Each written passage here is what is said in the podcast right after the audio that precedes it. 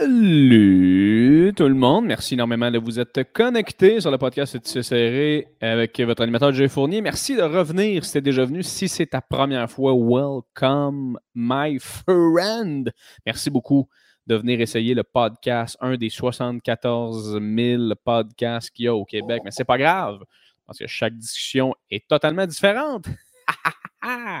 Merci beaucoup d'être là, sans farce. Euh, épisode d'aujourd'hui avec euh, Léonie Gray, autrice, compositrice, interprète.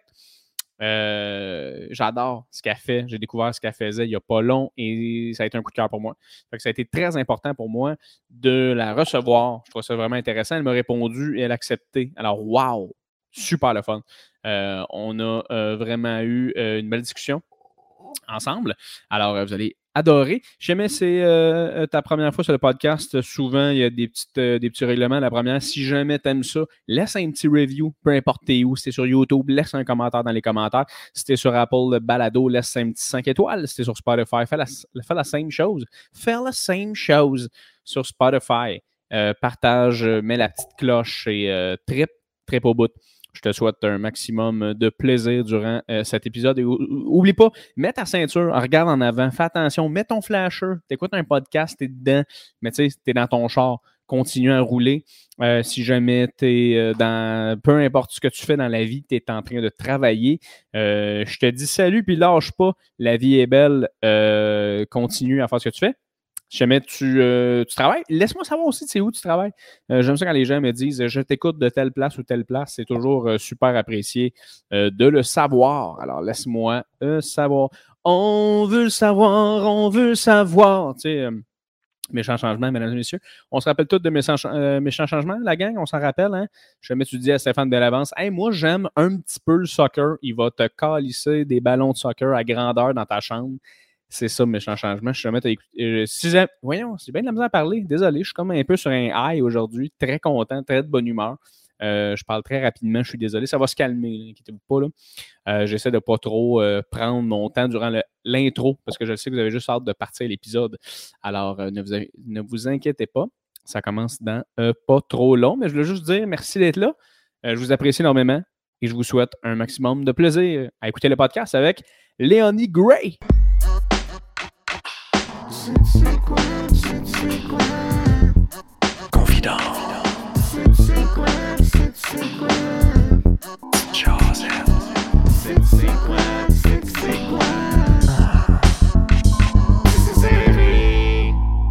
Podcast direct, Léonie, ben, j'aime ça comme m'embarquer dans la discussion. Ben oui fluidement en parlant de Gaga. Là, ça se peut que je sois un peu en, décalé, c'est normal. ça va comme ça va embarquer là, tranquillement. tu vois mes lèvres et voilà. Il n'y a pas de stress. Merci tellement de venir sur mon podcast. C'est bien gentil d'accepter ça. Ben, merci de m'avoir invité. J'étais vraiment contente de voir euh, ton message. Euh. Ah oui, c'est vrai? Eh ben oui. ben, je suis content. Honnêtement, je suis content. Moi, des fois, j'ai peur. Je suis comme, tu sais, il y a un artiste que j'aime, que je découvre. Je fais comment je vais y écrire. Puis j'ai peur d'être la personne qui tombe comme dans les DMs de. Tu sais, mettons, tu vois la première partie du message où je suis comme, hey, salut Léonie, j'espère que tu vas bien. Puis tu fais comme, c'est qui ce style-là? Qu'est-ce qu'il veut? non, mais euh, je, je, te connaissais de nom. Je t'ai jamais rencontré, je pense, comme face à face. Officiellement. Je pense que je t'ai déjà vu en spectacle à quelque part. Ah parce que euh, quand j'étais au secondaire, j'avais un de mes amis que son nom c'était Jay Fournier. Puis ça m'a comme marqué. J'étais comme Ah ben un autre. Voilà. J'ai retenu ton nom de même. OK, t'es-tu vrai? OK. T'as quel âge toi à peu près? Euh, à peu près, à peu près fin vingtaine. Très, T'es fin vingtaine. très vers le, le proche de la, de la, du début 30 ans. Genre quelques, quelques, mois là, dans Arrête. la vingtaine encore. Arrête! T'as-tu 30 ans dans pas long? Ouais, ben, ben en fait, c'est que ma stratégie depuis que j'ai depuis que j'ai 25, c'est que trois mois après ma fête, ben je me dis tout de suite que j'ai l'âge qui s'en vient. Comme ça, quand ça arrive, je suis comme moins sous le choc. Je comprends. Fait que pour l'instant, je dis que j'ai 30 ans, mais il me reste encore une coupe de mois. Ah, je vais les apprécier. fait que toi, ça fait neuf mois à peu près que tu es comme j'ai 30 ans, j'ai 30 ans, j'ai 30 ans. c'est. Bon, pas, pas neuf mois encore. C'était ma fête il n'y a pas si longtemps que ça. On va me donner une petite chance. Mais oui, quand je dis aux gens mon âge, je dis que j'ai 30 ans parce que sinon, euh, on va arriver en janvier l'année prochaine, puis je vais virer gaga. moi, moi, tu vois, j'ai 27 en juillet. Puis je l'appréhende tranquillement, genre je, le vois arriver, puis je fais comme, je pense, puis tu sais, on s'entend, c'est dans, moi ça va être dans trois ans, là. puis je suis comme, hey, je pense qu'ils vont me faire Merci mal. Merci pour le couteau, là. le gars commence le podcast, hey, t'es vieille, fact, toi, comment ça va? Jeune. moi, je suis jeune, j'ai encore énormément de temps devant moi. Non, mais en plus, je te posais cette question-là parce que je voulais savoir, comme, tu sais, Jérémy Fournier, tu étais à l'école avec un Jérémy Fournier, j'étais comme, je le connais-tu? Mais en même temps, je réalise que ça fait aucun crise de sens parce que c'est pas parce qu'il y a mon nom qu'on se connaît. C'est ça, puis on vient pas. Euh, si, euh, si j'ai bien compris, tu viens de Blainville. Oui, exact. Je viens de la Rive-Nord. Mais moi aussi, je viens de la Rive-Nord, mais comme plus vers l'Est. Ouais. Tu viens de la Valtrie, c'est ça que j'ai lu? Oui, exactement. C'est drôle parce que je lisais sur toi, puis euh, un moment donné, je, vois un article où c'est écrit Elle s'installe à Montréal à partir de. Puis là, tu sais, j'ai comme pas lu encore, tu venais de où? J'ai fait Ah, tu sais, elle vient d'ailleurs, tu sais. là, je vois la Valtrie, je fais OK, elle vient pas de si loin quand même, tu sais. Non, c'est ça. À Montréal. Mais quand même, il y a un gros, il y a quand même un gros clash entre la Valtrie puis Montréal. Mais je trouve ça drôle parce que dans les médias, on dirait que les gens trouvent ça vraiment important de dire que je viens de la Valtrie, ce qui est vraiment correct, mais ça fait 12 ans que j'ai pas été. ça fait 12 ans que j'ai pas habité à la Valtrie. Fait que j'ai hâte d'arriver au point de ma vie où ça va être comme, ben, la majorité de mon existence s'est passée à Montréal et non à la Valtrie. Fait que peut-être qu'on va être capable de faire un, petit changement euh, à ce moment-là. Artiste provenant de Montréal, tu sais, comme. En plus, c'est niaiseux quand tu y penses parce que tu fais, hey, tu sais, j'ai été à la Valtrie, mettons, 12 ans de ma vie, genre. Plus que ça, un peu, mais puis après ça, j'ai été 30 ans à Montréal. Comme à quel point je viens encore de la Valtrie. As-tu des racines fortes à la Valtrie, mettons, toi? Ou ben, moi, mes parents sont encore là. OK. Euh, mais c'est pas mal juste ça de ma. Mais tu sais, j'ai des cousines à la Valtrie, je pense. Mais comme. On ne sait pas, sont où? Euh, mais j'ai quand même une grosse famille, puis tout est décalé. Fait que mes cousins, cousines, ils ont tous comme 15 ans de plus que moi. Fait que c'est. Il y, a des gens, je pense à Joliette, la Noret. C'est. Ouais. OK. OK. C'est ça, mais ce pas, des, pas des gens que je vois euh, régulièrement. Non, c'est ça. Je ne sais pas nécessairement. Mais t'as-tu du fun? Mettons, t'as-tu une belle enfance à la Valtrie ou genre t'avais hâte de sacrer ton camp, mettons? Hmm, euh, ben, J'adore. Initialement, initialement, mon père vient de Montréal. Euh, quand j'étais petite, on dirait que chaque fois qu'on allait à Montréal, ça, me faisait triper, puis j'avais hâte d'aller à Montréal. Euh, on allait euh, dans le Myland, on allait se prendre des bagels au Saint-Viateur Bagel, puis j'en mangeais 6 sur 12 dans l'auto, fait qu'il n'y en avait plus vraiment pour mes parents en revenant, mais... Il était encore chaud. Ouais, mais je me suis toujours comme considérée comme étant une fille de la ville, même si plus je vieillis, plus je me rends compte que j'adore quand même la campagne, j'adore la nature, j'aime relaxer, j'aime ça, prendre ça, tu sais, assez la vie simple, si on peut l'appeler comme ça. Euh, mais oui, j'avais vraiment, vraiment hâte de m'en aller. Je pense que la première fois que j'ai demandé à ma mère quand je pouvais déménager en appartement, j'avais 12 ans. Eh, crème, OK. J'avais 12 ans, elle me dit il va falloir que tu attendes à 18. Je lui ai redemandé à 15. Elle a dit il te reste 3 ans, puis j'ai eu 18 ans, puis je suis partie euh, automatiquement. Mais j'ai pas eu une mauvaise enfance. J'ai une belle relation avec ma famille, puis... mais c'était vraiment. J'avais. Comment dire ça? J'ai toujours voulu faire de la musique, puis je savais que si je restais dans ce village-là, ben ça allait pas être à mon avantage, tu sais.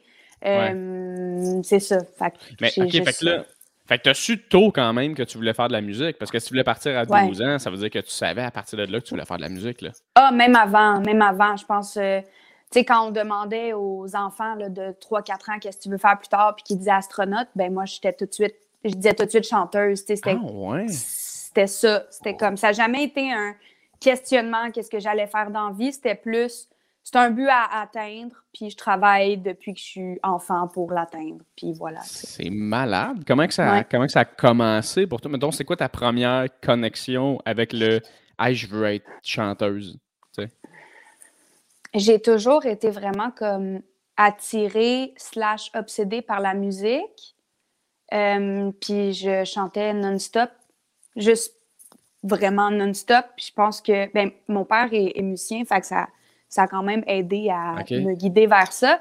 Mais tu sais, je sais que mi-année 90, mon père, c'était comme gosser un studio. Euh, puis tu sais, on s'entend, le studio dans ces années-là, le studio, c'était pas la grosse affaire, mais c'était assez pour être capable d'enregistrer. Puis je pense que mon premier enregistrement de chansons composées, j'avais quatre ans dans ces eaux-là. Je pense que mon père a encore l'enregistrement, mais je fais juste. Je chante mon quotidien. Là. Je parle de mon ami Julien qui était mon voisin, puis que j'avais peur des loups dans la forêt. Tu sais, c'était ça ma première vie. Puis après ça, ben, quand j'avais sept ans, il y avait un, il y avait un gala de fin d'année à mon école primaire. Puis je suis juste allée faire l'audition. Je l'ai dit à personne. Je pense même pas que je l'ai dit à mes parents. Je suis juste allée faire l'audition. J'ai fait une chanson à cappella. Puis mon prof, c'était mon prof de musique qui faisait l'audition. Il a dit Est-ce que, est que tu voudrais que je t'accompagne à la guitare? Puis j'étais juste comme Ben ouais, ah, si, si, ça te tente. puis euh, finalement, euh, j'ai closé le gala, j'ai eu ma première ovation. Puis j'étais comme Ah mon Dieu, ok, ouais, non, c'est vraiment ça que je veux faire. Puis autant pour la performance, et je dansais. J'avais toute ma petite chorégraphie je regarde ça, puis je suis comme, tabarouette, euh, t'étais pas gênée. Je serais pas capable de faire cette chorégraphie-là aujourd'hui, mettons. mais c'est ça qui est incroyable quand tu commences enfant à faire de l'art, c'est que tu te rends zéro compte de c'est quoi, puis tu le fais, puis t'es tellement dedans, puis tu l'assumes tellement que tout est parfait. Puis à un moment donné, tu fais, Hey, j'étais pas pire quand même parce que, genre, tu sais, danser, chanter, ovation. J'avais mon micro, là mon petit. Ton micro-casque? Ouais, ouais, ouais. Wow. Ouais, non, c'était. Je me rappelle de cette soirée-là, c'est fou. Je me rappelle comme si c'était hier.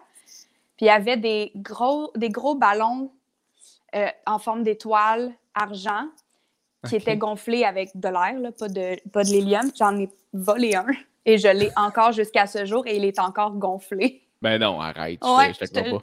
Je te jure, il est dans mon. J'ai un bac de souvenirs, puis il est là, il est intact, il est encore gonflé, tout le kit dans ton bac de souvenirs, tu as un ballon gonflé. Ouais. De là, genre des années. Mais il est comme, tu sais, c'est un tout petit, là. Il est pas super gros, mais assez pour euh, me, me, remémorer des bons, euh, des, bons, souvenirs. Ouais. On dirait que ça me fait penser au ballon dans The Office. Je sais pas si tu as écouté, as écouté The Office. As écouté ouais. Ça? Un il y a un ballon, ils sont comme, hey, le ballon est en train de dégonfler, puis tout le monde vient comme en, applaudissant, parce que ça fait comme 15 ans qu'il est gonflé. On dirait que j'ai comme peur pour toi qui, qui pète ce ballon-là. Oh mon Dieu, ça serait, euh, ouais, ça serait terrible, je pense. mais c'est sûr, ça va te faire un petit quelque chose de comme, fuck, le ballon, comme, ça veut-tu dire quelque chose, tu sais? Ah, ah ouais. toi, ta famille, en plus, sont musique. Mais je dis ta famille, ta mère, est-ce qu'elle faisait de la musique? Non, mon Dieu, vraiment pas. Euh, non, du tout. Euh, c'est vraiment mon père euh, qui, qui, est bassiste, puis ben, mélomane. Je pense qu'il tripait sur la musique en général, fait qu'on écoutait vraiment beaucoup de musique. Puis ma mère était juste comme la maman qui supporte tout. Là. Fait que mes parents, ils m'ont juste comme supporté là-dedans, puis c'était plus moi qui demandais Ah, j'aimerais ça aller faire un cours de chant, j'aimerais ça aller euh, dans l'harmonie de l'école. Puis le fait que j'étais hyperactive, ça aidait beaucoup parce qu'il fallait que je canalise mon énergie à quelque part. Fait que mes parents m'inscrivaient absolument tout. Ah ouais? Ouais, ouais, ouais. ouais. Honnêtement, tu me dis ça, j'étais hyperactive, je ne j'aurais jamais dit ça. Pour de vrai, ah j'aurais jamais dit ça. Tu sais, j'ai écouté tes chansons, j'ai écouté tes clips, je puis c'est niaiseux de dire, je, le vois, mais je te sens tellement posé dans ta musique, tellement genre calme, que là, tu me dis, je j'étais hyper actif, je fais comme, ah, ah oui, mon Dieu, oui, j'ai des vidéos de moi quand j'étais jeune, puis j'y regarde, je suis comme, oh mon Dieu, je sais pas comment mes parents ont fait, c'était. trois minutes, là, j'ai l'impression de regarder un film de trois heures, là, tellement je suis épuisée. Là. Aïe, aïe, OK. Fait que tu drivais déjà pas mal. C'était comme moi, je vais aller là, gauche-droite. Fait que t'as pas eu de, de genre de, tu sais, en tant qu'artiste, tu as des coming out un peu à faire souvent, tu sais, par rapport à, tes parents, tu sais, des, coming out artistiques. Fait que toi, tu pas eu ça à faire avec ton père qui était déjà full content que tu fasses de la musique, j'imagine. Ouais, ouais, non, j'ai pas, j'ai pas eu à faire ça, puis tant mieux, parce que je sais que des fois, ça peut être, ça peut être difficile, justement, en tant que artiste ou humoriste, ou faire comme moi, dans vie, je veux compter des jokes. pour des parents qui sont peut-être plus conservateurs, ça peut être un petit peu plus difficile à comprendre, puis à digérer, puis tout. Mais Ouais. moi, je pense que si j'avais dit à mes parents, hey, je voudrais être avocate, c'était comme, voyons, de quoi tu parles? Tu vas- toi, tu vas faire de la musique. Ouais, c'est ça. Hey, on préfère que tu fasses de la musique que de la poudre. là. Relax, là. OK? Mais c'est drôle parce que, en plus, moi, une des chansons de toi que je- qui m'a vraiment qui est vraiment venu me chercher, c'est ta chanson Monsters and Echoes, tu sais, qui parle du 9 à 5 au quotidien. Je checkais les paroles, puis c'est vraiment ça, c'est comme, tu sais, je suis plus capable d'être autour d'une table avec, les Monsters and Echoes, blablabla, puis Ouais, ouais. là, tu me parles de ça, que tu as tout le temps voulu faire de la musique, fait que toi, tu as vécu ça, j'imagine, le 9 à 5 à un moment donné, Ah, ça, oui. ça devait te faire chier, là. Ah, c'est. euh, Je sais que je, je devrais pas dire ça dans la vie, là. C'est vraiment mon opinion, mais je pense pas que tous les humains, on est destinés à travailler 40 heures semaine dans un domaine qui nous plaît pas. Tu sais, si toi, être assis à un bureau, ça te parle, puis le matin, tu te lèves, puis tu as juste hâte d'aller au bureau, good for you, je suis vraiment contente. Mais moi, c'est c'est pas ça. Tu sais, c'est Ben vraiment, je suis ici pour payer mon loyer jusqu'à ce que je sois capable de le payer en faisant de la musique. Euh, fait que, ouais, non, j'en- ben, j'ai commencé à travailler à 14 ans quand même. là. C'est où tu travaillais pour le fun? Ben, mettons- euh, à 14 ans ou. euh, Ouais, mais tu sais, mais- tu sais, je veux pas non plus, tu, tu mets l'entreprise dans la marde, je sais pas, là, mais Mon CV. c'était quoi ton CV de, quat- de Euh, 14 ans? ben, ben, à 14 ans, je travaillais dans une écurie. Oh, ok, fait quand euh, même, ça va l'air Ouais, ouais. Ouais, non, ce- cette job-là, c'était vraiment le fun. Puis, vu que j'avais 14 ans, légalement, j'avais pas le droit d'être rémunérée. Fait que j'étais payée en cours d'équitation, ce qui était vraiment le fun. Fait que je faisais l'entretien de l'écurie. Puis après ça, j'ai. J'ai été travailler pour euh, des crèmeries, de la restauration rapide. Fait que j'ai toujours été Ouais. pas mal en restauration. Mais Monsters and Echoes, c'était vraiment pendant une longue période de ma vie, j'ai travaillé dans un bureau. Euh, puis ce qui était étrange, c'est qu'on m'avait donné vraiment beaucoup de responsabilités. Puis je venais d'avoir 18 ans. Puis je pense que, tu sais, j'étais quand même mature pour mon âge. Mais tout le monde pensait que j'avais juste un baby face puis que j'avais comme 30 ans. Fait que je suis comme tombée dans un monde super corporate du jour au lendemain. Je venais d'emménager à Montréal. Puis j'ai été là pendant quatre ans et demi. Puis j'aimais pas ça depuis jour 1 Aïe, aïe, aïe. jour 1, j'étais comme moi, je vais rester ici trois mois maximum, tu le temps d'arriver en ville, puis blabla. Puis finalement, j'ai eu plein de promotions. Fait que je suis restée parce que je je pense que overall, j'étais quand même une bonne employée, mais j'étais une bonne employée qui a éventuellement fait un burn-out. Tu sais, c'était. Ah ouais, ok. Ouais, ouais, ouais, c'était c'était pas. C'était vraiment pas mon. Mais c'est sûr, en plus, tu rentres là, ça te tente déjà pas, tu fais 4 ans. Puis tu sais, je- écoute, honnêtement, la différence entre toi et moi, là, moi, mettons, j'aime pas une job, là, c'est pas long que je fais comme, euh, c'est ok, fuck off, euh, je calais ça là, puis à la limite, mais je, je trouve ça. Je trouve ça respectable de dire, mais non, j'ai été là 4 ans, j'ai été, j'ai travaillé, ça me prenait de l'argent, puis tout. Eux, en plus, t'ont donné des responsabilités, ça veut dire que tu étais bonne, en Ouais. plus, tu sais, donner des promotions. C'est Je- incroyable. Je retourne en arrière, puis je suis comme Ah, ouais, tu sais, ils m'ont donné ces responsabilités-là. OK. C'est- Tu sais, c'est moi qui organisais comme le party de Noël pour 300 employés. J'avais 19 ans. Je suis comme, ben non, mais j'ai pas les skills qu'il faut pour faire. J'ai étudié en or et lettres, gang. Comme, c'est pas. euh, Ben ouais. Wow. mais, euh, mais toi, tu trouves ça honorable? Moi, je trouve ça épuisant. Tu sais, je, Oui. je pense Ouais, que j'aurais, j'aurais peut-être été mieux de faire Hey, c'est pas ça que je veux faire, je vais me chercher autre chose. Tu sais, je trouve que ça, c'est honorable de vraiment. Tu t'es écouté puis t'as fait comme Ouais, moi, je peux pas rester ici, ça me parle pas, ça fait pas avec moi, mes valeurs, etc.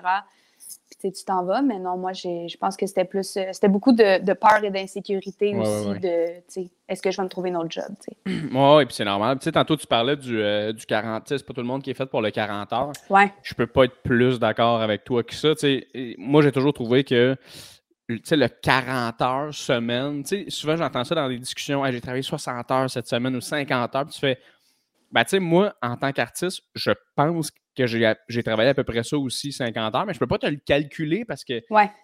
c'est bizarre comme métier. Là, tu sais, c'est Ouais. comme t'écris, tu penses. tu sais, puis Je sais pas, à toi, au niveau de ta création, ça ressemble à quoi? Tu te mets-tu des blocus d'heures? Mais tu sais, moi, on dirait que je suis tout le temps dans ma tête un peu. tu sais, Je suis tout le temps en train de penser à ça. T'es-tu comme ça aussi, toi, ou t'es quand même assez cartésienne? Ben, ça, ça dépend. Euh, ma vie est très cyclique. Fait qu'il y a des, il y a des moments dans ma vie où je, je suis capable de m'asseoir, d'écrire, je suis capable de vraiment travailler, de me faire un horaire par rapport à mes projets. Mais il y a d'autres fois aussi que je suis comme, mais je suis pas inspirée, fait que je vais pas me forcer. Puis, dans ma tête, il n'y a pas de création s'il n'y a pas d'ennui. Tu sais, on est censé s'ennuyer en tant qu'humain. On est censé s'ennuyer, puis c'est au moment où on s'ennuie que là, notre, corps a comme besoin de faire quelque chose. C'est là que le processus créatif, pour moi, embarque. Fait que, tu sais, je sais que des fois, ça peut paraître un petit peu comme de la paresse, mais j'aime mieux créer quelque chose qui vient d'un élément qui est réel que de le forcer, tu sais. Je comprends. C'est un peu comme ça, mais je suis un peu tout le temps en train de travailler parce que ben veux, veux pas, j'écris beaucoup par rapport à mes expériences personnelles. Fait que c'est sûr que si je suis en train de vivre quelque chose, ben c'est sûr que je vais me booker une session studio puis je vais aller en parler, tu sais, je vais aller écrire là-dessus. Fait que c'est très, euh, mais c'est très sporadique puis très cyclique euh, dans mon cas. Toi, tu es plus, euh, plus cartésien, tu te bookes. Non, non, non, non, non, non. Moi, c'est comme toi. Je suis 100% comme toi aussi. Moi, ça arrive, mais je me suis rendu compte dans ma création que c'était bon pour moi d'avoir quand même tout le temps une espèce de, routine pour que mon cerveau comprenne Hey, là, tu es en mode urgence. Fait que tu te mets au, pied du mur, donc crée, tu sais. mais par contre, il y a des fois où il est 11h30 le soir, quasiment minuit, puis je suis comme Oh, Chris, là, faudrait que j'écrive, je suis ben trop dans ma tête, tu sais. C'est ça. Mais en même temps, à chaque matin, ça va être important pour moi de aller au café, écrire une coupe d'heure. Même si j'écris rien, je me dis, hey, je suis allé là, j'ai fait ça. Parce que moi, moi, des fois, je me dis, quand j'écris, quand je suis pas en train d'écrire, des fois, je me tape sur la tête. Ah, si t'as pas tant travaillé, blablabla, puis tu fais, ouais, mais la création, là, c'est touché. Là. C'est pas grave si tu crées pas aujourd'hui, plus demain, tu sais. C'est ça. Pour ça que pour moi, le 40 heures semaine aussi, c'est comme toi, je me, je me colle pas à ça, tu sais. Non. Mais là, tu disais que tu as comme fait un genre de burn-out à la fin de ces 4 ans-là. Tu comme, as comme fait, hey, je suis plus capable. Comment ça s'est passé, ça, ce burn-out-là? Ben, ah mon Dieu, ça, c'était une époque de ma vie qui était rochante en plus. Là. Euh, je me, ça faisait vraiment longtemps que j'étais vraiment fatiguée, comme super fatiguée.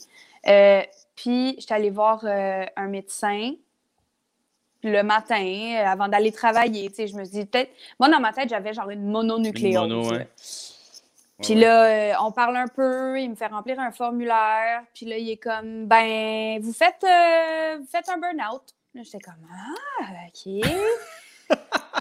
La réaction. Fait, fait quoi? Puis il était comme, ben, je te mets en arrêt de travail. Je suis comme, oh mon Dieu, c'est donc bien intense. Puis finalement, j'en avais vraiment besoin de ce temps-là, ce temps off-là. Euh, puis, euh, tu sais, je suis une personne qui vit avec beaucoup de, de, de troubles euh, anxieux, troubles de mhm. personnalité. Fait que je vis avec des épisodes dépressifs depuis que je suis tout jeune. Fait que ça, ça en faisait partie, mais si tu ajoutes une job que tu n'aimes vraiment pas à ces épisodes-là, ben des fois, c'est ça, ça se peut que tu fasses un burn-out parce que ben, tu veux te prouver, tu veux quand même faire Hey, je suis capable de faire la job. Puis finalement, ça a été vraiment, euh, vraiment difficile. Puis pendant ce, cette période-là, ce burn-out-là, finalement, j'ai attrapé la tuberculose. Oh, mon Dieu. Ouais, fait que ça a été vraiment comme pire. OK. Ouais, c'était. Comment ça se passe, la tuberculose exactement? Genre, c'est quoi? Ben, c'est genre une maladie pulmonaire du 17e siècle. ouais, les gens, ils mouraient de ça dans le ah temps. Ah oui, puis ils meurent encore de ça, là, si c'est pas traité. Là. En gros, euh, ben, tu reçois une lettre du gouvernement, puis ben, je pense que si tu vas pas te faire traiter, si tu refuses, ben, tu peux faire de la prison. Hein? Ouais, c'est criminel de refuser un traitement parce que ça se propage dans l'air. Puis, euh, moi, c'est un de mes amis qui, avait voyagé, qui l'avait attrapé là-bas. Elle avait été latente. Fait que c'est dans ton système, mais c'est pas contagieux.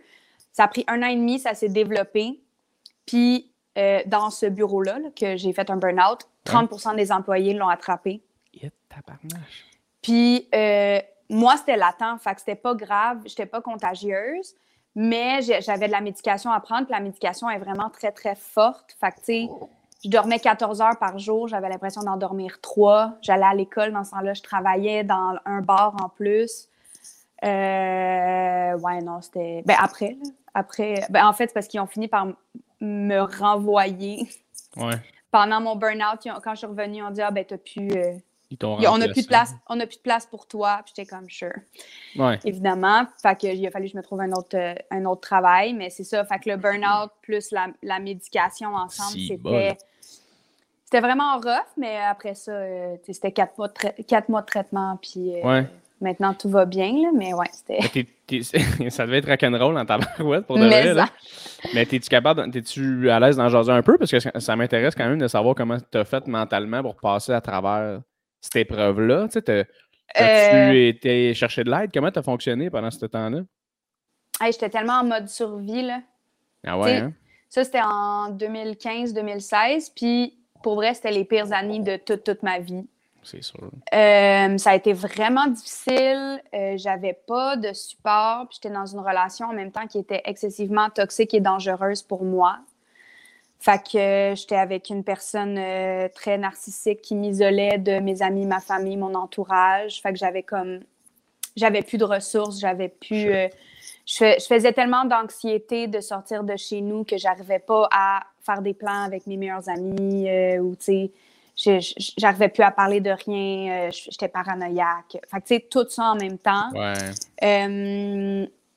puis ça a pris du temps ça a pris du temps à me remettre de tout ça. Tu sais, je sais qu'ils disent que c'est comme un 3 à 5 ans de te remettre d'un burn-out euh, pour ton corps. Euh, mais moi, éventuellement, quelques années plus tard, j'ai commencé à faire de la thérapie à chaque semaine. Euh, puis, je dis pas que c'est ça qui a réglé mon burn-out, je veux dire, mais je pense que je me suis un peu assise sur ma santé mentale en m'oubliant. Puis à un moment donné, j'ai fait Hey, là, ça n'a plus de bon sens, il faut que, faut que je fasse quelque chose. sais. Puis entre-temps, j'ai eu un diagnostic aussi euh, de TPL, euh, qui est un trouble de personnalité limite. Euh, tu as sûrement entendu le terme borderline, c'est en anglais. Oui, oui, oui. Bon, fait que c'est ça, c'est exactement ça. c'est un, un trouble qui est très mal vu, qui est très stéréo, qu'il y a beaucoup de stéréotypes autour de ce trouble-là. Euh... on dirait qu'à chaque fois j'entends parler de ce, de ce comment tu appelles ça? on peut utiliser diagnostic, je ne sais pas. Ben, c'est un euh, diagnostic ou un, trouble de personnalité. Oui, c'est ça, mais à chaque fois j'en entends parler, c'est tout le temps comme quelqu'un de vu comme étant un peu excentrique, fou, débile. Tu, sais, tu fais comme Ah non, mais elle, c'est parce que ou lui, il a ça, puis tu fais Ah, mais tout le monde a quelque chose. je veux dire, c'est que c'est normal. C'est J'imagine que dans le temps, tout ça devait être quand même rough à, jouer avec ça, de, de, le dire aux gens même, de Hey, moi j'ai ce trouble-là, mais je vis avec ça, ou tu sais, comment ça a été? ben en fait, euh, quand j'ai eu mon diagnostic, ça a quand même été un, un relief, pardon, pardon mon anglais, euh, parce que c'est quelque chose que j'ai grandi avec mais que je me suis toujours sentie différente. OK. J'étais comme, il y a quelque chose. Puis on me disait, mais non, t'es juste nado, c'est normal. Je suis comme, pas, pas sûre qu'à 13 ans, je, suis censée avoir un mal de vivre, mettons. Puis je faisais de l'anxiété beaucoup quand j'étais jeune aussi. J'ai beaucoup de troubles anxieux. Puis j'ai grandi avec ça. Puis les gens disaient que j'étais une drama queen, puis qu'il y avait toujours du drame. Puis... Mais je suis comme, ah non, c'est pas que je veux du drame, c'est pas que je cherche, c'est juste je vis mes émotions à 200 Fait que si je suis heureuse, je suis très heureuse, là, comme c'est un peu trop. Puis quand je suis triste, ben, je suis dépressive. Fait que c'est dur d'aller chercher l'équilibre dans tout ça. Mais quand j'ai eu mon diagnostic, ça l'a juste confirmé que je n'étais pas folle. sais, ça a juste fait OK, c'est pas dans ma tête, c'est vraiment quelque chose avec lequel je dois apprendre à vivre parce qu'il n'y a pas vraiment de médication en tant que telle pour ce trouble-là. Souvent, ça. ça. va être de la médication pour l'anxiété ou de la médication pour la dépression. Euh, fait que j'ai juste fait de la thérapie pour les gens qui ont un TPL. Puis j'ai appris à le dire aux gens dès que j'y rencontre, en fait. OK. Pour pas qu'ils pensent que si un moment donné j'explose, ben, je veux que tu comprennes que c'est pas toi le problème. Ouais, c'est que moi qui vis avec quelque chose, puis en ce moment, je suis pas capable de gérer.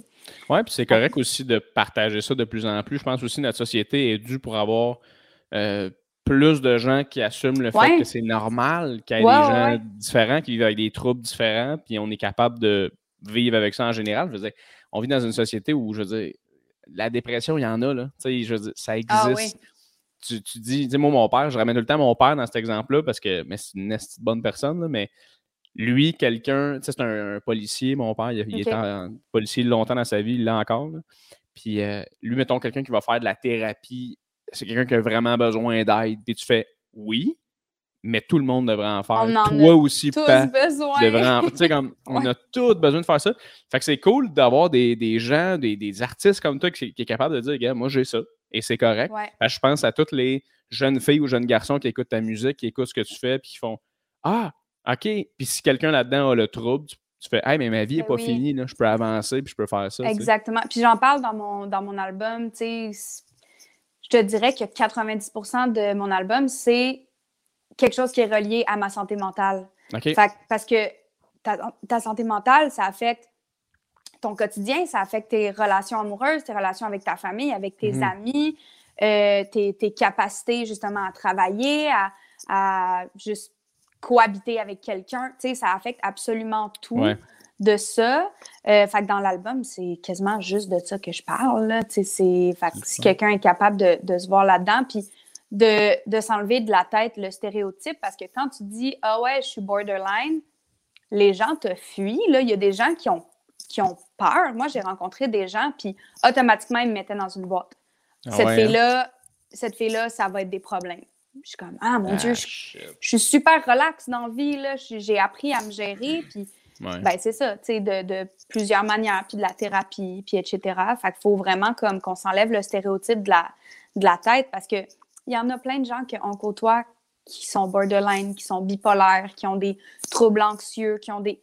Tout le monde a un petit quelque chose. On est dans une société qui est tellement axée sur euh, la productivité, euh, qu'on oublie qu'on a tous des patterns, on a tous un passé, on a tous vécu des choses. Puis si tu gardes ça en, en dedans de toi, bien souvent, c'est ça qui crée le stress, l'anxiété, les troubles. Puis après ça, ben ça, ça s'amplifie de plus en plus. tu sais. Oui, et puis tu as du monde qui ont tout ça et qui ne le savent pas. Ouais. Je pense que c'est cool de d'avoir le, comme tu disais tantôt, de mettre le doigt là-dessus puis de faire OK, OK, cool, je peux travailler autour de ça.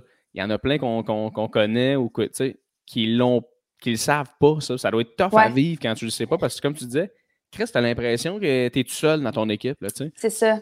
Fait Mais je trouve ça important, tu sais, quand, quand tu entends quelqu'un, justement, il y a des gens qui ont tellement besoin de se confier, puis tu le sens, là. Puis Ouais. des fois, de juste dire Hey, t'as-tu pensé à aller voir un professionnel? Tu sais, t'as-tu pensé à aller voir quelqu'un qui est outillé? Parce que moi, je peux être là pour t'écouter, mais je peux, je suis pas outillée pour t'aider Ben au non, final, tu sais. Puis j'en ai souvent des conversations avec euh, des personnes, puis de faire comme Hey, peut-être qu'une ou deux sessions de thérapie, ça pourrait débloquer des affaires que tu Ouais. sais même pas.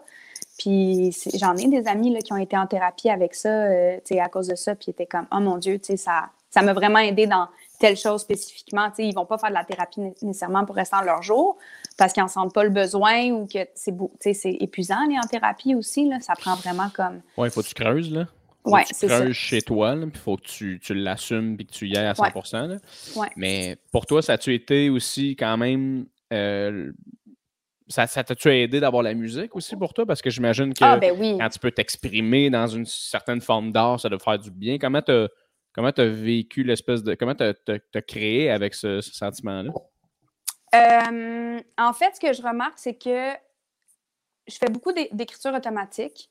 Euh, Puis c'est souvent des trucs que justement j'ai comme internalisé, que j'ai compris, que j'ai travaillé. Fait que ça sort automatiquement de moi. Puis c'est, mettons, quelques semaines ou mois après que je suis comme, oh mon Dieu, je relate à cette chanson-là en oubliant que c'est ma chanson un peu. Je suis comme, oh mon Dieu, oui, je, je ressens ça parce que quand je l'ai écrit, je le ressentais pas. C'était tellement comme internalisé. C'est vraiment, oui, je Wow. j'ai réalisé ça en faisant l'album, en fait, que j'étais comme, oh mon Dieu, je- tu sais, Monsters and Echoes, j'étais comme, oh mon Dieu, je relate tellement. Puis je suis comme, mais j'espère que je relate, c'est moi qui l'ai écrit, tu sais, la chanson, mais à ce moment-là, tu sais, quand j'écris, c'est un peu comme si j'étais pas dans mon corps, j'étais. C'est vraiment spécial comme processus, mais au final, oui, c'est très thérapeutique, c'est très, euh, euh, tu sais, justement, on dit beaucoup que mettre sur papier ou écrire, ça, même si tu n'en parles pas, tu sais, des fois, si tu as un conflit avec quelqu'un, ils disent, fais juste l'écrire, ça va t'aider à canaliser, tu sais, cette énergie négative-là. Puis, Ouais. c'est la même chose pour moi pour la musique, tu sais, je peux écrire une tune sans jamais la sortir, mais mon travail émotionnel, il est comme, il a été fait, à- c'est à ça que ça sert. Fait que c'est très similaire à en parler à quelqu'un. C'est juste que moi, ben, il y a du piano qui vient avec. c'est incroyable quand même. Fait que toi, tu t'es pas assise en, en disant Hey, là, je vais écrire sur le 9 à 5, c'était tough pour moi. Là. Non, en fait, euh, cette, cette chanson-là spécifiquement, Monsters and Echoes, j'ai fait un mauvais rêve. Euh, Ouais, je fais quand même beaucoup de mauvais rêves euh, d'envie depuis que je suis vraiment jeune. Je pense que j'ai un subconscient puis une imagination euh, débordante. Ouais. Euh, puis ça, ça, fait que, ben justement, je fais beaucoup de, de cauchemars. Puis j'ai rêvé, puis c'est littéralement les paroles en fait. J'ai rêvé que j'étais dans un bureau, que je me versais un thé, je me brûle avec mon thé, je rentre dans une pièce où est-ce qu'il y a une grosse table avec plein de gens que je connais pas. Je m'assois, puis là, il y a comme d'autres employés qui viennent porter un breuvage à tout le monde. Puis là, je suis comme, ah ben moi, j'ai monté, fait peut-être plus tard. Puis là, après ça, tout le monde a bu, bu leur breuvage. Puis là, ça, ça, devient super gore. Là. Il y a genre des monstres qui sont apparus avec des grosses tentacules, puis qui les ont percés Oh my God! Puis qui se sont mis comme à les contrôler. Puis là, ils essayaient de me courir après pour faire la même chose, pour me contrôler. Puis là, je me suis réveillée. Puis j'avais une session studio dans deux heures. Fait que quand je suis arrivée en studio, j'ai juste écrit mon mauvais rêve. Puis voilà, c'est devenu la chanson. C'est littéralement, la chanson, ça fait juste décrire mon rêve. OK. Puis c'est là que j'ai fait le parallèle avec un travail qui m'angoisse, ou travailler pour quelqu'un sans être valorisé, sans bien te sentir, etc. Fait de là, Monsters and Echoes. C'est fou, comme j'adore. Des fois, les rêves, pour vrai, là, tu, y penses un petit peu plus. T'es comme, pourquoi ça, mettons? Parce que clairement, il y a de quoi dans ma tête ah, qui se passe par rapport à ça. Mais moi, l'affaire, c'est que mes rêves, soit je m'en rappelle pas, soit que c'est tout le temps un rêve où je vole, puis je suis comme, c'est débile, puis à un moment le moment où je réalise que je vole, je vole plus, tu sais. Je suis comme, ça veut dire quoi, ce Chris? Mais. Euh... T'as-tu déjà essayé de faire des mémos euh, vocaux quand tu te réveilles? Non. Pour vrai? Faudrait, hein? Quand même le fun. Des fois, ça fait aucun sens, là, parce que tu fais juste dire des mots-clés. Tu sais, tu te réveilles en plein milieu de la nuit, puis t'es comme des monstres, t'es chaud, puis. Euh, puis là, tu te rendors, tu réécoutes le lendemain, puis comme ça fait aucun sens. Mais quand tu as les mots-clés, des fois, tu te rappelles de ton rêve? Tu sais, ce rêve-là, c'est juste parce que je l'avais écrit tout de suite après. OK. Que là, je m'en suis souvenu, puis que jusqu'à ce jour, je me rappelle du rêve comme si je l'avais fait hier. Mais probablement que si je ne l'avais pas noté, ouais, peut-être que je m'en rappellerais plus, mais c'est vraiment. Euh, c'est vraiment le fun. Je sais que c'est quand même de la job là, de te réveiller en pleine nuit puis d'écrire, mais des fois, tu peux découvrir des choses où tu t'es comme Ah, ben peut-être que je suis plus anxieux dernièrement parce que clairement, je fais des rêves que, tu sais, ça, ça me fait vivre des émotions négatives ou, tu sais, justement, sur un événement qui s'en vient ou quoi que ce soit. Je trouve ça vraiment le fun de faire ça. Mais moi, tu vois, là, les, pendant la pandémie, là, les deux ans de pandémie, les, les, rêves les plus souvent que je faisais, c'était euh, des rêves où je tombais de haut ou des. Je, je tombais tout le temps, je ne faisais que tomber. je, me, suis réveillé, j'ai fait Voyons, c'est quoi? J'avais comme lu que c'était ça. C'était des grosses périodes de stress où tu sens ah que tu n'as pas le contrôle, mais tu es juste comme. Tu es juste un corps qui. Laissé à toi-même. C'est ça. Fait que j'étais comme Ah, c'est intéressant, c'est quand même ça pareil. Je sens que j'ai zéro le contrôle. Ouais. Euh, puis c'est ça. J'essaie de trouver euh, mon, mon handle pour me tenir. Mais toi, j'ai lu que tu avais écrit pas mal pendant la pandémie, par exemple. Tu avais écrit comme une vingtaine de chansons, ça se peut-tu? Ouais, 20, 25 à peu près. Beaucoup de euh, création, ça, là. genre, c'était tant mieux pour toi d'avoir créé de même pendant la pandémie. C'était comment?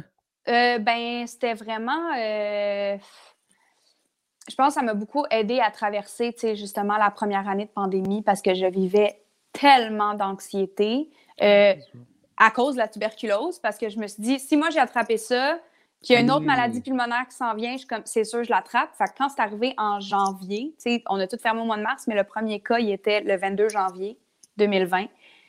Puis j'ai bad trip, je regardais même pas les points de presse, j'étais incapable. Fait que moi, j'allais m'enfermer, j'allais écrire. J'ai appris le piano aussi pendant le début de la pandémie. Fait que là, j'étais comme, OK, je peux créer toute seule parce que je peux pas voir personne. Ouais. Euh, j'ai écrit, écrit, écrit, écrit. Fait tu sais, on a peut-être enregistré 25 chansons, puis on en a sélectionné, mettons, 14. Mais tu sais, des chansons que j'ai vraiment juste écrit comme ça ou gossé sur. Tu sais, ça, il y en a peut-être 60. Là. Tu sais, Mon Dieu. ouais, ouais, je faisais ça. euh, je pouvais faire ça 8 heures par jour. là.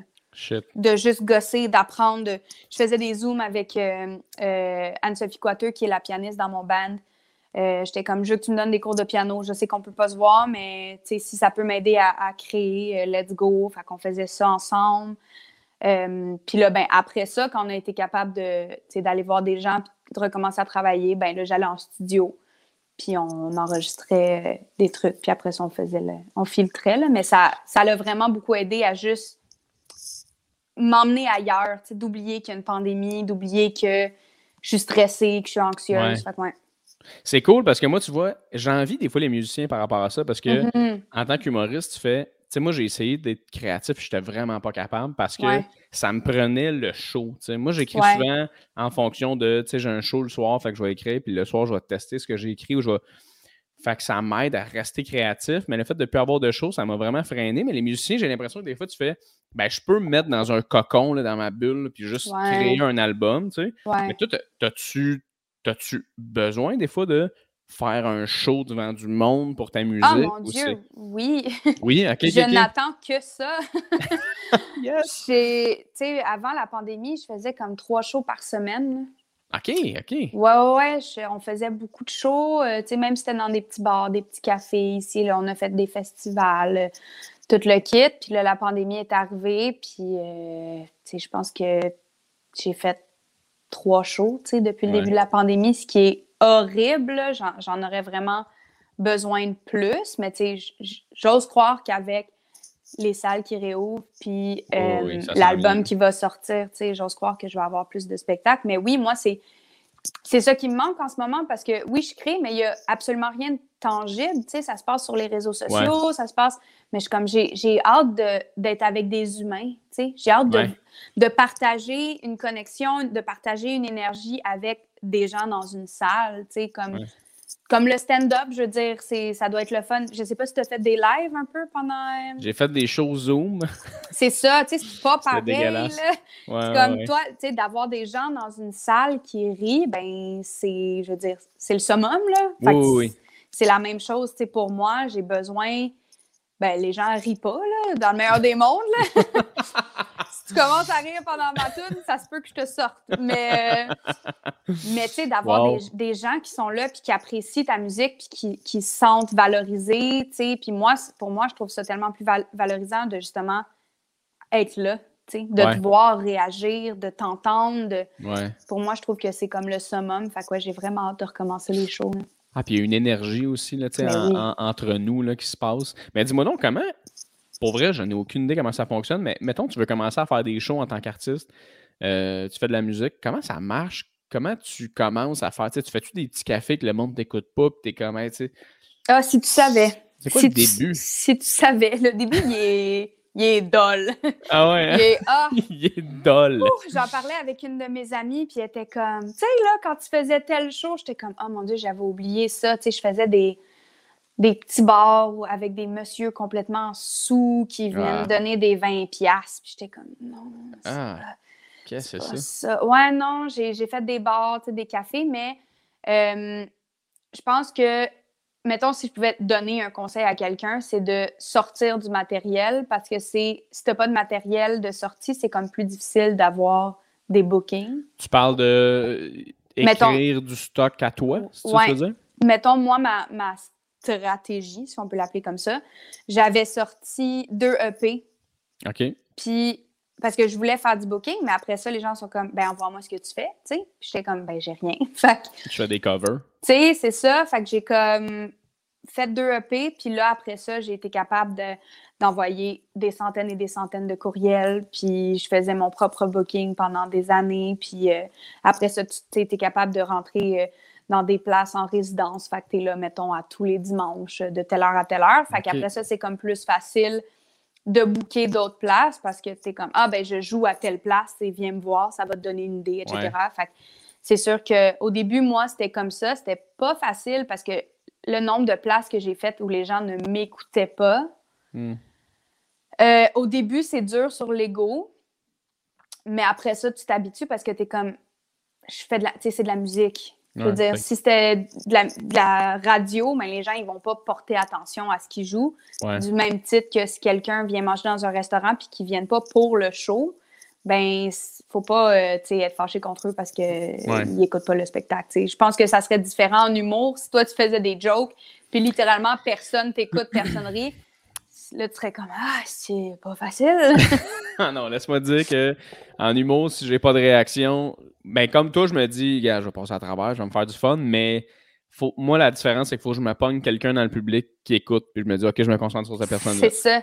Ça t'est-tu déjà arrivé souvent que tu avais comme vraiment une, une crowd qui était tough puis que. Ah oui, oui, oui, oui. Ah ouais, oui, hein? oui, oui. Puis c'est pour ça que je te posais la question, parce que à, l'inverse, en, en musique, je me demandais comment ça se passait, mais oui, en humour, euh, des...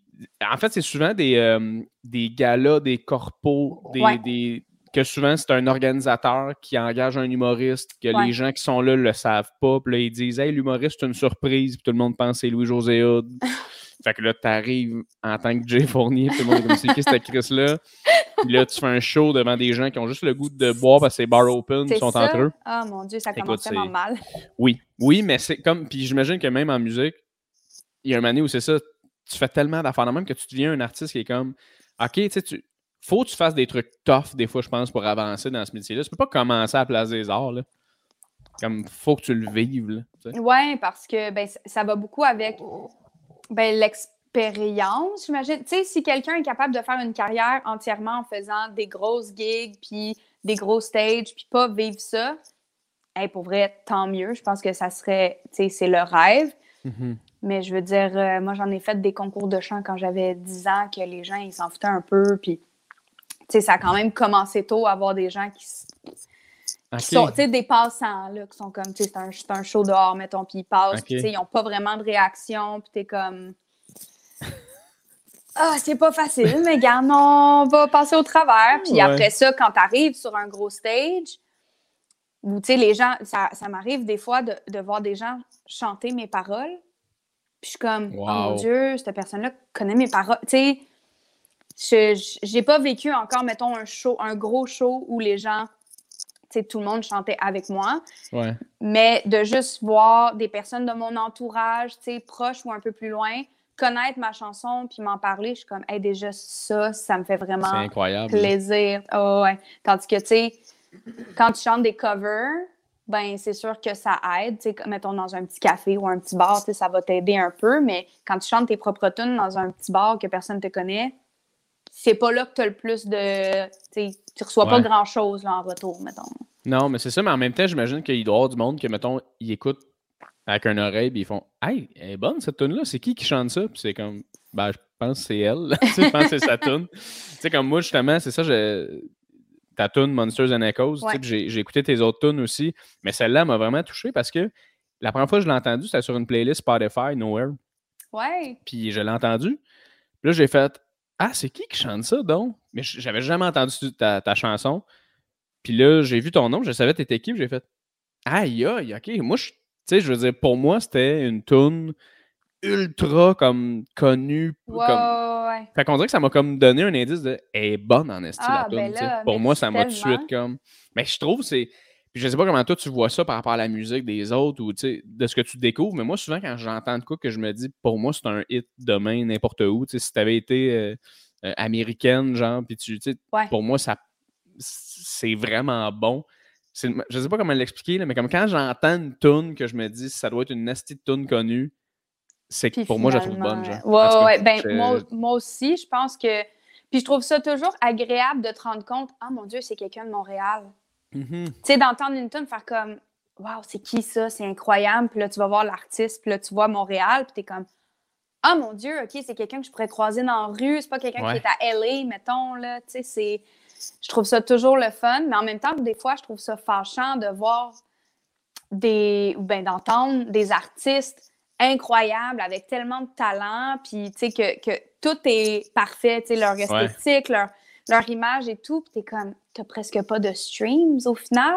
Ou tu sais, la, la personne, ou t'en parles aux autres, ils sont comme, je sais pas c'est qui, puis je suis comme, mais comment ça? Personne connaît cette personne-là, tu sais, c'est tellement bon, puis. Fait que ouais, c'est. euh, c'est comme un, un, peu d'amertume de je suis vraiment contente de découvrir quelqu'un, mais en même temps, je suis comme triste de voir que c'est compliqué être connu. oui, c'est tough aussi, surtout en, surtout en musique. Là, vous êtes tellement beaucoup, puis tout. Mais tu sais, je me dis, euh, je sais pas pour toi, ça a été comment avec l'arrivée de TikTok et compagnie.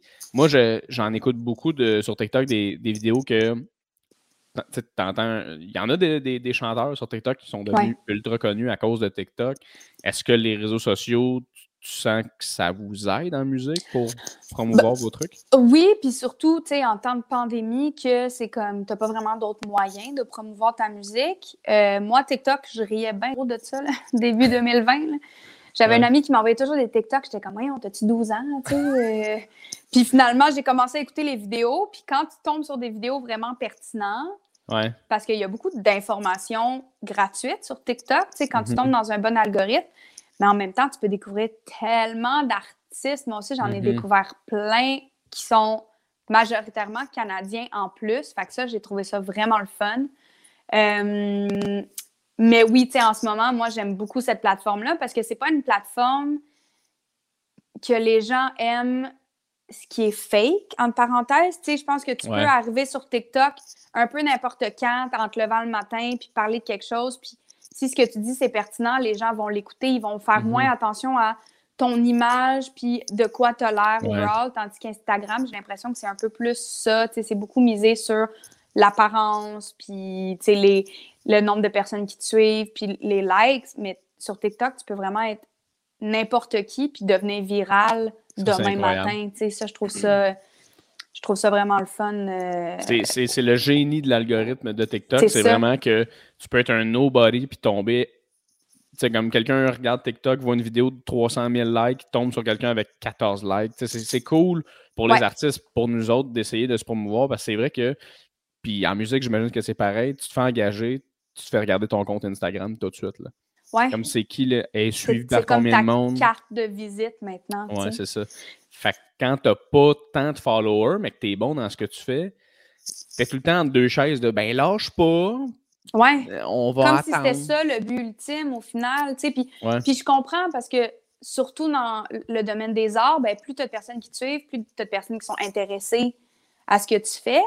Mais en même temps, ça devrait pas être ça le, le, le but ultime parce que c'est l'art qui est important. C'est pas. Euh, je veux dire, euh, surtout sur Instagram, ça ne veut pas dire que ton entourage va aimer ce que tu fais automatiquement, mais ça ne veut pas dire que ce que tu fais n'est pas bon. Ben non, absolument. Puis je sens qu'il y a un temps aussi où, en tant que bon artiste, tu te faisais pousser vers le haut parce que les gens ils voulaient que tu sois, que tu deviennes, que les gens connaissent ta musique, connaissent ce que tu fais parce que c'est bon. Maintenant, j'ai l'impression que c'est l'inverse un peu. C'est comme, hey, j'aimerais que cet artiste-là m'amène des codes d'écoute. Puis tu fais comme, ben là, euh, OK, je vais, je sais pas comment tu veux que je m'y prenne de bord. Tu sais, moi, je serais venu chanter une tune à ton émission, mais tu veux pas que je vienne parce qu'il y a pas assez de monde qui me suit. Mais en même temps, si je venais, il y en aurait peut-être plus. En tout cas, c'est touché, cette game-là. C'est une grosse game qui est, c'est ça. C'est, euh, ça, peut, ça peut être très étourdissant, j'ai l'impression. Mm-hmm. Mais en même temps, moi, j'aime beaucoup consommer des réseaux sociaux. Fait ça me dérange pas de faire partie de cette game-là. Ça veut pas dire que tous les jours de ma vie, je suis comme Ah, j'ai hâte de poster du contenu. Encore une fois, c'est très cyclique. Il y a des moments où je suis comme Ah, j'ai le goût de faire du contenu. J'ai le goût de parler de certaines choses. J'ai le goût d'écrire une tonne niaiseuse puis de mettre ça sur TikTok ou Instagram. Tandis qu'il y a d'autres moments que je suis comme Ah, j'ai le goût d'être dans le fin fond d'un bois puis pas parler à personne puis juste créer là, tu sais. Fait c'est là que je pense que c'est important d'avoir un, équilibre parce qu'il y a des gens qui font des burn-out de réseaux sociaux aussi, eh tu sais. Eh c'est sûr. Fait que c'est ça qui est difficile. Puis encore plus quand tu es artiste parce que tu veux tellement, justement, augmenter ton nombre de, personnes qui t'écoutent puis qui te regardent puis tout, mais à tes dépens, tu sais, c'est pas super sain non plus, là. non, effectivement. Puis tantôt, tu parlais de tantôt, tu parlais de concours. Tu avais fait une coupe de concours à gauche, à droite. Est-ce mm-hmm. que puis encore une fois, je te parle d'un point de vue de quelqu'un qui ne connaît pas la musique, l'industrie de la musique. Est-ce que, mettons, faire un concours comme La Voix, c'est quelque chose qui t'intéresse? Comment tu vois ça, les concours de, chant au Québec? Euh, personnellement, les concours, surtout les concours télévisés, j'ai l'impression que c'est, c'est moins mon style. Je pense que ça peut être très formateur, mais c'est beaucoup axé, encore une fois, sur la performance. Euh, moi, ce que j'ai remarqué, moi, j'ai pas fait de concours télévisé, mais j'ai fait des concours de chant. Puis mon style, si tu l'écoutes actuellement, j'ai un, timbre de voix spécifique. Puis je vais pas nécessairement euh, chanter, euh, tu hurler ou tu sais, crier fort ou chanter fort. Mais quand j'étais jeune, j'avais. Ben, j'ai encore une voix très, très, très forte pousser des notes. Puis quand j'étais plus jeune, j'avais un très gros range, mettons, pour mon âge. Fait que c'était, c'était beaucoup d'impressionner les gens avec mes capacités vocales au niveau de la force, mais ça, en concours, ça n'a jamais été mon timbre de voix, ça n'a jamais été le style que j'utilise, ça n'a jamais été, euh, mettons, quelle chanson que j'utilisais, parce que quand j'étais jeune, je n'utilisais pas des chansons qui étaient populaires. Fait mm-hmm. C'était comme, c'était un peu difficile, puis j'ai l'impression que c'est un peu ça, les concours télévisés, c'est que ça te met dans une, une boîte, dans une bulle, puis si tu déroges un peu de ça, ben c'est comme pas mal vu, mais moins accepté. Tandis que j'ai l'impression que en général, on écoute de la musique, puis on y va pas nécessairement pour quelqu'un qui ferait de la performance d'un concours. On y va parce que la chanson nous fait vivre quelque chose ou l'artiste nous fait vivre quelque chose. Mais j'ai jamais été, tu sais, je pas, je vais être bien honnête, là, je suis pas quelqu'un qui écoute La Voix ou Star Academy. Je, même quand j'étais jeune, tu sais, Star Academy dans les années 2000, je l'écoutais pas parce que je, je me sentais pas appelée par ça. Je comprends. Puis, euh, puis tu sais, je trouve que c'est quand même, ça aussi, c'est une grosse machine que tu peux facilement tomber dedans. Puis, je me suis toujours dit, j'aimerais vraiment plus travailler 10 ans pour aller chercher un public, puis aller chercher mon style, puis aller chercher mon style de voix, que de tomber plus dans une machine où demain matin, je vais être super connue, puis peut-être oubliée plus rapidement. J'ai l'impression que des, des idoles instantanées comme ça, euh, puis j'enlève rien, j'ai des amis qui l'ont fait Star Academy, puis la voix, puis ça les a vraiment beaucoup aidés dans leur carrière. Mais j'ai l'impression que pour moi, ça serait plus comme me tirer dans le pied un petit peu. Ça serait comme du jour au lendemain, je suis full connue, puis là, ben, je suis comme pas prête à être full connue. Ça, ça prend du temps. Il y a quelque chose de charmant aussi, je pense, à aller chercher ton public un par un, par toi-même. Les gens qui te découvrent euh, par eux-mêmes, je trouve que c'est eux qui restent parce que ils t'ont découvert parce que tu les as touchés d'une manière ou d'une autre. Tandis qu'un concours, ce qui est super cool pour justement, tu veux, tu veux atteindre un certain palier dans ta carrière, tu veux vendre des billets, tu veux, euh, pour l'expérience de concours, rencontrer mm-hmm. des mm-hmm. artistes, que c'est cool, tant mieux, mais c'est vrai que rapidement, tu n'es connu parce que tu es à la télé, que tu es bon, mais les gens vont-tu écouter du Leonie Gray après, un an après la voix? Peut-être moins. C'est ça l'affaire. Ouais je iPhone 7 à Léonie. iPhone 6. Il y a zéro stress. Je me souviens plus. On parlait de concours? bientôt, le premier. Envoyez des messages à Léonie. Euh, envoyez une vague de comme Chris, les dernières 10 minutes, est-ce que le son était correct? C'est pas grave, il n'y a pas de stress. Euh, il a pas de stress. Non, en plus, euh, la question que je voulais te poser après par rapport à, tout ça, c'était plus en parlant de ton, ton, album qui sort, parce que tu vas sortir un album au printemps, je ne me trompe pas? Oui, le, le, mois prochain, là, dans, techniquement dans trois semaines. Et ça fait que dans trois semaines, crème, je suis timé pareil. On est, ouais, le 22. Le 22, le 22 avril? avril? Attends, on est. Un mois. OK. Un mois, ouais, un mois presque, OK. Fait que là, tu vas sortir ton album, euh, puis là, tu sors tranquillement des singles. Comment, comment va fonctionner tout ça? Tu fais une petite tournée cet été ou tu t'enlignes comment pour, euh, pour le reste de pour l'album? Euh, ben là, j'ai quelques spectacles qui s'enlignent pour l'été. Euh, mais pour l'instant, je n'ai pas comme une tournée fixe, mettons, qui est programmée. Mais j'ose croire. C'est bien difficile en ce moment d'être artiste émergent, mmh en parenthèse, parce que avec la réouverture de, des salles de spectacle, c'est sûr que c'est les personnes plus connues qui vont euh, avoir les premières places. Ouais. Fait que le booking est très difficile, euh, mais j'ose croire que je vais faire euh, une petite tournée montréalaise et les environs. J'aimerais ça faire comme une coupe de festival cet été, si on me le permet. ben, je te le souhaite tellement. C'est quoi les festivals? Mettons, les festivals de, musique plus émergente, un peu, il y en existe tu à Montréal? Moi, je suis pas bon là-dedans. Mettons, tu sais, là, je pense juste à Oshéaga, mais clairement, c'est pas un festival de musique émergente. Là. Ouais, ben il y a le. Il y a le. Je pense que le FME. C'est ça? OK. Festival de musique de l'Estrie. Là, j'ai vraiment niaiseuse parce que je connais pas. c'est pas grave, il n'y a pas de stress. Mais je le sais qu'il y, en, y en a. Je sais pas si c'est des festivals de musique émergente en tant que tel. OK c'est ça qui rend la chose tricky aussi, c'est que la majorité des festivals, ils veulent des gros noms, des gros headliners. Ouais. Euh, mais tu sais, je le sais qu'il y a le festival euh, de musique du bout du monde à, en Gaspésie. C'est ça, j'ai l'impression qu'il y en a beaucoup. Il y a le, je pense que c'est ça, FME ou FEM. Mon Dieu, on va, on va jamais m'engager à ce festival-là. ambassadrice cet été du FEM, FM, on ne sait pas. Euh, c'est drôle. Non, mais je me demande aussi, tu sais, je dis festival de musique émergente, je me demande si ça te gosse parce que, mettons, nous autres, quand on se fait dire humoriste de la relève, ça fait sept ans que tu fais de l'humour, tu fais comme Chris, euh, relève, attends un peu, là, je suis humoriste, euh, je vis ma vie de ça, je suis humoriste. Tu fais la même chose pour vous, les musiciens? Oui, euh, je pense que oui. je le sais que je tombe dans la catégorie d'artistes émergents parce qu'on ne me connaît pas. Mais vu que ça fait 22 ans que je fais de la scène, ben, je me considère peut-être un peu moins comme émergente. Je suis plus comme, je suis pas connue, mettons. OK, OK. Je le vois de même, mais oui, euh, je pense que ça, ça tombe un peu euh, dans, dans, dans, le même créneau de dire, tu un artiste émergent, tu es comme, ouais, mais ça, ça fait 15 ans que je fais ça, tu sais. Ouais on dirait que c'est ça la définition de, de la relève ou d'émergent. Est-ce que c'est juste une autre façon de dire cette personne-là n'est pas connue? N'est pas connue. Tu peux vivre de ça sans être connu, là. Mhm. C'est ça qui est tricky un peu, mais oui, je pense que je tombe dans la catégorie d'artiste émergent. Mais t'es bonne, Chris, Asti.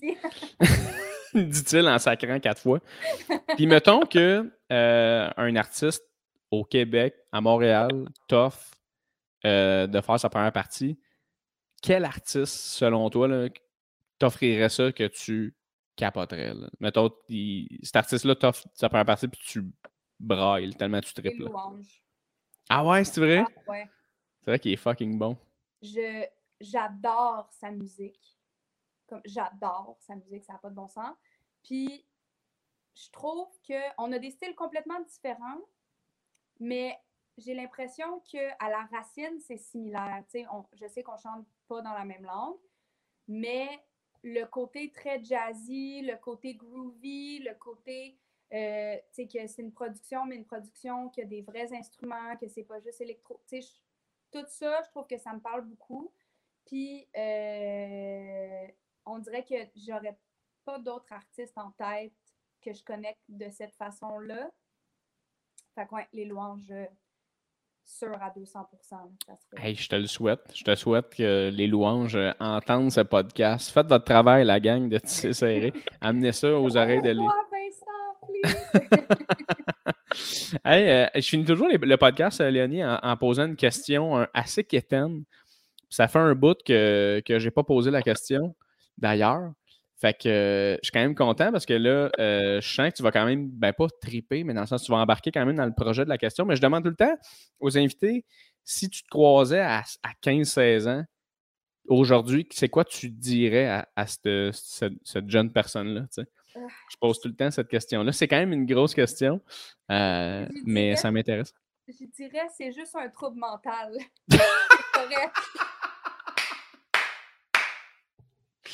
Ah, c'est que ça serait bon, tu fais juste dire ça, puis tu t'en vas. Ouais, je c'est comme, t'es pas folle, c'est juste un trouble mental. Genre, va consulter, ouais. everything's gonna be fine. ouais, je pense que honnêtement, j'adore. Tu sais, justement, à 15, 15 ans, là, tu sais, j'étais tellement dans le mal-être, puis de pas, de pas comprendre, puis des grosses questions existentielles, puis je le sais que quand t'es ado, c'est une phase, tu sais, c'est vraiment, je veux dire, t'apprends à te connaître, t'apprends à te former un, tu formes, tu te forges un caractère, euh, ton entourage, etc. Mais moi, j'allais vraiment pas bien. Ouais. Fait qu'on dirait de juste aller la voir, faire comme, hey, pour vrai, Léo, tu as, un trouble de personnalité, puis c'est ça qui fait, tu sais, ça fait juste tout confirmer ce que tu vis, c'est valide, ça existe, c'est pas dans ta tête, puis c'est pas une pause. Fait que commence à travailler tout de suite parce que quand tu vas être rendu proche de 30 ans, ça se peut que ça soit rock'n'roll. c'est excellent, j'adore ça. Merci tellement, euh, Léonie, à toi ça fait, ça fait full plaisir. Puis je suis content que tu aies partagé tout ça, honnêtement. C'est vraiment cool. Puis euh, je te souhaite euh, que le meilleur. Là, je vais fermer le podcast, mais toi et moi, on va être encore ensemble. On va pouvoir se dire bye en mode inédit. Les gens ne savent pas. Mais merci d'avoir été là. N'hésitez pas à écouter ce que Léonie fait. Ça sort dans trois semaines. Le podcast va être sorti avant que ton, ton album sorte. Fait que c'est le fun.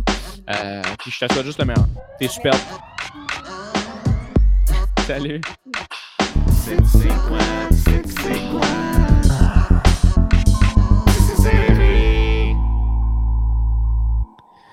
Et voilà, mesdames et messieurs, qu'est-ce que tu penses de cet épisode? Tabarouette. Moi, personnellement, tripé. Euh, j'ai adoré l'ouverture de, Léonie. C'est malade. Être capable de parler de ses troubles, de tout ça. Ça a été, euh, ça, a, passé vite, c'était le fun. Euh, je prends, je prends le, le, le, le, je prends le, je me souviens plus de l'expression là pendant que c'est pendant que ça passe, en tout cas, dans ton, dans ton char en ce moment, je suis sûr tu, tu, me corriges, là, mais pendant l'opportunité pendant que ça passe. En tout cas, bref, je, ne me souviens plus de c'est quoi l'expression. Mais euh, si jamais tu, tu, te poses des questions par rapport à quoi que ce soit de ce que tu vis personnellement, n'hésite pas à aller consulter. C'est euh, l'affaire la plus normale ever. Si jamais tu veux en parler à quelqu'un, discuter, puis tu n'as personne autour de toi, sache que bébé ici est là pour toi. Écris-moi, envoie-moi un message. Euh, n'hésite absolument pas. Je suis là pour, euh, pour toi. Je suis un humoriste, un podcaster, mais avant tout un humain qui, qui prend soin des gens. Et si tu as besoin de quelqu'un, quoi que ce soit, I'm here. Je vais t'écouter, je vais te répondre à un message vocal. Ça va me faire plaisir de te remonter le moral, de t'aider à travers ce stress que tu passes. Parce que c'est cool d'avoir un artiste qui est capable de venir jaser du fait que Chris, euh, j'avais un trouble, moi, toute ma jeunesse, puis été content de savoir c'était quoi le trouble. Parce que la seconde où tu sais c'est quoi le trouble, euh, ben tu peux, tu peux, euh, tu peux pas contourner ça, mais tu peux vivre avec ce trouble-là en disant, ben à c'est un arme avec laquelle je peux jouer, c'est quelque chose avec lequel que, j'évolue. Et that's tout le monde a ça. On est, dans, on au fucking 21e siècle. Euh, je veux dire, euh, c'est juste normal d'avoir des troubles anxieux, des troubles de personnalité, euh, d'être diagnostiqué. C'est juste fucking normal. Va écouter sa musique, vraiment important. Là. Écoute ce qu'elle fait, tu vas comprendre. Elle a une espèce de petit Amy Winehouse dans l'écho de la voix, dans, le trémolo. Il y a quelque chose de vraiment le fun qui se passe. J'adore ce qu'elle fait. Euh, elle sort son album dans vraiment pas long. Euh, ça, va être, euh, ça va être super le fun. Fait que voilà, suivre aussi ses réseaux sociaux. on en parle dans le podcast. souvent, la meilleure chose que tu peux faire pour encourager un artiste maintenant, c'est d'aller donner un follow. Lui donnant un petit follow, ça, fait que ben, tranquillement, chacun de vous font qu'éventuellement, tu arrives à une, certaine masse de gens qui te suivent que les, les, les, employeurs, les producteurs, les décideurs font Ah, il est assez suivi, elle est assez suivie, cette personne-là, cet artiste-là. Donc, on va lui donner des contrats. Puis en donnant des contrats, ben, tu fais vivre cette euh, musicienne, ce musicien. Euh, donc, si tu es capable d'encourager les artistes, surtout les artistes de chez nous, les artistes de Montréal, les artistes de partout à travers le Québec, donne un petit follow. C'est euh, la moindre des choses et c'est tellement apprécié pour les artistes après. Donc, fais ça. Écoute sa musique, download tout ça. Euh, donc, c'est ce qui conclut le podcast aujourd'hui avec euh, Léonie. Très, très. Euh, ça a été super le fun. J'espère que tu as, apprécié qu'on soit là dans tes douces petites oreilles durant cette heure et quelques. N'hésite pas, encore une fois, si tu es sur n'importe quelle plateforme d'écoute possible, n'hésite pas à aller laisser un petit review, un petit partage, un petit 5 étoiles sur Apple Balado. Si tu es capable de mettre un petit 5 étoiles passer à d'autres choses, ça serait euh, super, euh, super apprécié. C'est sur YouTube. Merci énormément de commenter pour l'algorithme. Merci d'être là. Laisse un petit like. Sonne la petite cloche. Tu vas savoir quand est-ce que je mets des épisodes Et si jamais ça te tente d'encourager le podcast d'une manière encore plus active, tu peux t'abonner à mon Patreon qui est le Patreon de Jay Fournier, serré sur patreon.com, P-A-T-R-E-O-N.com. Et tu as, certains bundles d'écoute que tu peux, tu peux, tu peux t'abonner. moi, présentement, je mets des, des épisodes d'avance, une à deux semaines d'avance. Et si tu t'abonnes, tu tombes aussi dans mon mailing list de gens que j'apprécie énormément. Donc, je peux t'envoyer des petits trucs. Je peux t'envoyer des petites affaires, des petites tasses, des petites tasses, le fun, la petite merch. Euh, donc, euh, c'est ça qui est ça. Si ça te tente d'encourager le podcast un petit peu plus, tu fais ça. Mais sinon, je te souhaite un maximum euh, d'amour dans ta vie, de positivité. Et on se revoit dans un autre épisode de Tissé Serré, mesdames et messieurs, avec d'autres invités tout au plus intéressants, le fun et chill. Merci d'écouter. Je suis très fier d'avoir passé la barre de 10 000 écoutes sur le podcast. Ça fait chaud au cœur. Il y a des belles choses qui s'en viennent, mesdames et messieurs fuck, la vie est belle. On se voit bientôt, la gang. Salut!